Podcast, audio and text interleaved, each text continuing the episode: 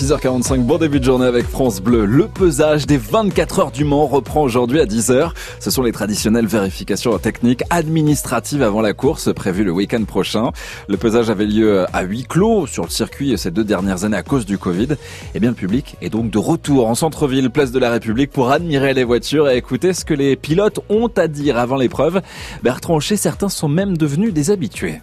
Pour son retour, Alain, casquette bleu marine des 24 heures sur la tête, a ressorti son matériel.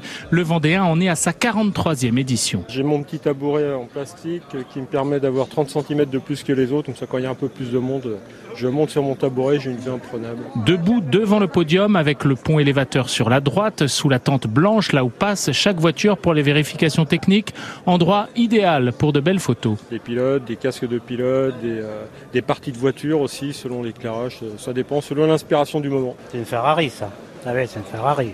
Donc euh, c'est des voitures qui viennent euh, tous les ans, ça. De l'autre côté de la place, sous les arcades de l'avenue du Général de Gaulle, les voitures avancent au ralenti, poussées par leur équipage, lieu choisi par Michael pour commencer sa série de clichés. Bah là, j'ai pris les deux Porsche qui étaient bâchés, donc euh, ça permet de se rappeler qu'il faisait un temps pas terrible au début de pesage.